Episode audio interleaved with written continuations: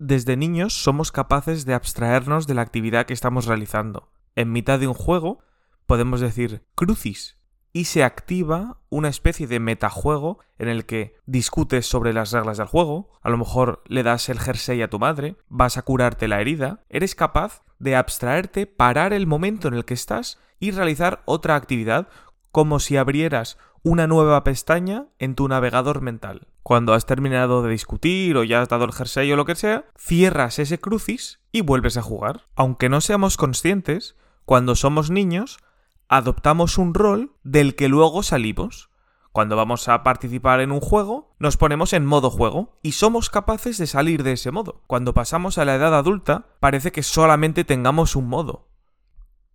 Y que no somos capaces de parar y darle ese metafórico jersey a nuestra madre. Lo más similar a esto quizá sean las vacaciones. Durante un año estás en tu ocupación, ya sea el estudio, ya sea el trabajo, sea lo que sea, y cuando el calendario marca un día determinado, empiezan tus vacaciones. Un yo distinto surge.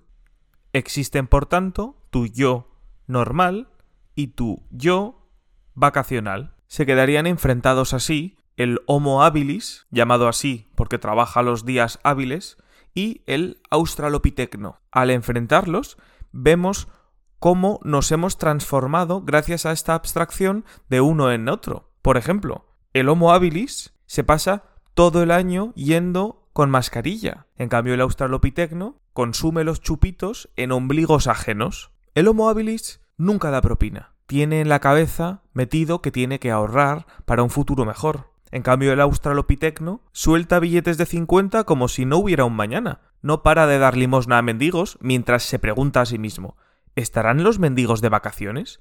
¿Existe algún tipo de ruta de mendigos en los que se vayan de vacaciones a practicar la mendicidad en otros sitios?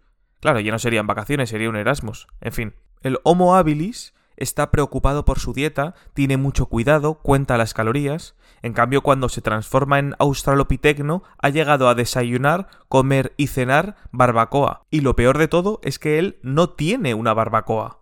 Bromas aparte, agradecería que esta capacidad de abstracción, entre comillas, que tenemos gracias a las vacaciones, se aplicara también en tiempos de conflicto. Estaría bien que se parasen las guerras para que los soldados pudiesen veranear. Lo único es que no lo llamasen tiempo muerto. Para terminar, me gustaría desear que todo el mundo recuperara el nivel de abstracción, que todo el mundo disfrute de sus vacaciones y que alguien me traiga un ombligo ajeno que me muero de sed.